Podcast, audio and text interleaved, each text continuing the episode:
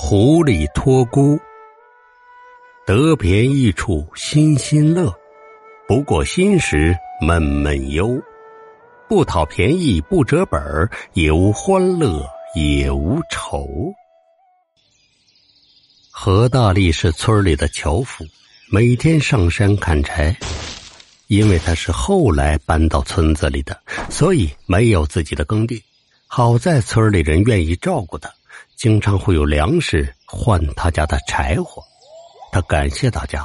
上山砍柴的时候，总会摘些野果回来分给村里的小孩一天，何大力照常上山砍柴，上山的时候被一只毛发雪白的狐狸拦住了。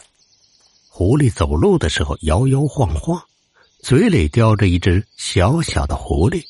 他把狐狸放到何大力的面前，然后不断的对他磕头。何大力大为吃惊，连忙问他：“你想让我帮你做什么吗？”狐狸用嘴巴将地上的小狐狸往他这边推。何大力好像明白了，立刻抱起了小狐狸。“你想让我帮你照顾孩子？”狐狸点了点头，然后拖着身子往草丛里缓缓走去了。每走一步，就回头看看孩子，眼中满是不舍。何大力一看着他走进草丛，抱起小狐狸上了山。手里的小狐狸毛茸茸的，和大狐狸的毛一样，都是白色的，正闭着眼睛睡呢。当天晚上，睡觉做梦，梦到一个白色长裙的女子走到床前拜谢道。我本是山中狐妖，却被山石砸伤。现在我要去远方求医了，怕孩子跟着我会死在半路上，所以才将孩子托付给你的。我见你心肠不坏，希望你也能善待我的孩子。等我求医归来，一定送恩公一场大造化。说罢，狐狸退了下去。从那以后，何大力时不时的就要拿柴去村里的农户家里换些羊奶来喂小狐狸喝，但是没有跟村里人透露过小狐狸的事儿。又因为他的房子在山脚下，距离村子有一段距离，所以村里人一直没发现这个事儿。随着小狐狸一点点的长大，他已经开始学会了捕猎。总是会从山上抓一些野物回来给何大力。一天，何大力带着小狐狸上山砍柴的时候，小狐狸跑去找吃的，但一直到日落西山也没见回来，心里升起了不好的预感，就往小狐狸跑的方向找了过去。没走多远，听到前边有人交代，是村里的猎户。今天收获真的不错啊，尤其这只狐狸。你看这皮子，剥下来能换不少钱呢。何大力一听，立刻朝他们跑去。等到了身边，一眼看到捕兽网里的小狐狸，几个猎户见状也是十分意外，冲他摆了摆手：“老何，今天来这里砍柴呀？”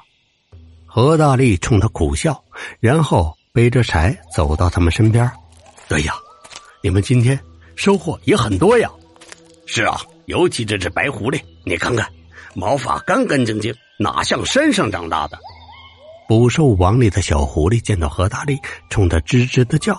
何大力看着心疼，就对猎户说：“这确实不是山上长大的，因为这是我养的。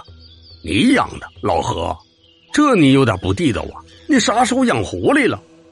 别看这狐狸漂亮，想拿去换钱吧？”何大力连忙摆手。不是不是，这真是我养的。我去村子里换羊奶，也是给他吃的。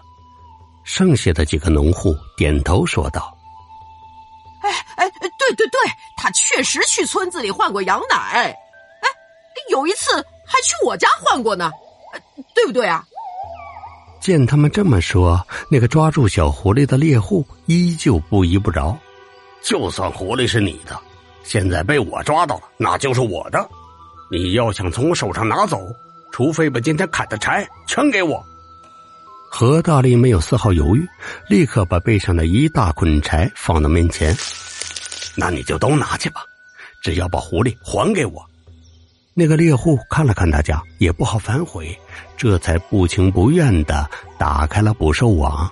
刚打开，小狐狸一下子钻出来，一瘸一拐走到何大力的身边。其他猎户见状，啧啧称奇：“哎，看样子狐狸真是老何养的。”何大力将小狐狸抱起来，却发现他后腿被捕兽夹给夹断了，心疼的拿着衣服将他的腿给包了起来。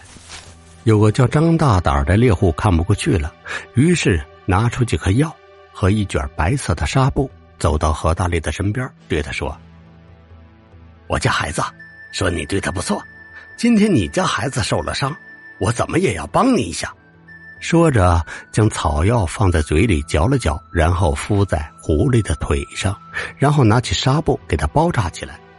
何大力千恩万谢，带着小狐狸回到了家。他小心翼翼的喂了他一点羊奶，他才慢慢的睡了过去。张大胆给的药很管用，没过几天，小狐狸的腿就好了许多，又跟他上山去了。可是没几天，下了场大雨，村子里遭了大水，大部分房屋都冲毁了。因为何大力的房子建的位置比较高，所以没受到牵连。然而，那个抓过小狐狸的猎户。这时候说，当天看到了小狐狸跑到大水前边，是他将大水引过来的。村民们们的家都被大水给毁了，现在正一肚子气呢。一听这话，不管三七二十一，找到何大力家里。他们到的时候，何大力正在给小狐狸喂奶。愤怒的村民将小狐狸夺了过去，不管怎样解释，他们都不听，并且准备动手将小狐狸给杀死。看着狐狸哀求的眼神何大力突然大吼起来，最终喷出一口鲜血，晕了过去。猎户们见何大力晕倒了，想对小狐狸动刀。张大胆突然从一旁拦住他，说道：“发大水的时候，正是晚上，当时大家刚刚睡下，你们怎么看到狐狸的？你管我呢？我就是看到了。”张大胆趁他说话的手，一把夺过他的刀和手上的狐狸，一松手，狐狸向着山上不要命的跑了过去。狐狸跑了，村民们尽管愤怒，但也拿张大胆和何大力没法，最后只好各自散去。已经陷入昏迷的何大力，此时再度梦到那个身穿白裙的狐狸，对着何大力一拜，说道：“这里发生的事情，我都已经知晓。”多谢恩公舍命救我的孩子，这份恩情我一定是记在心里。但是那些村民敢污蔑我的孩子，我也绝对不会放过。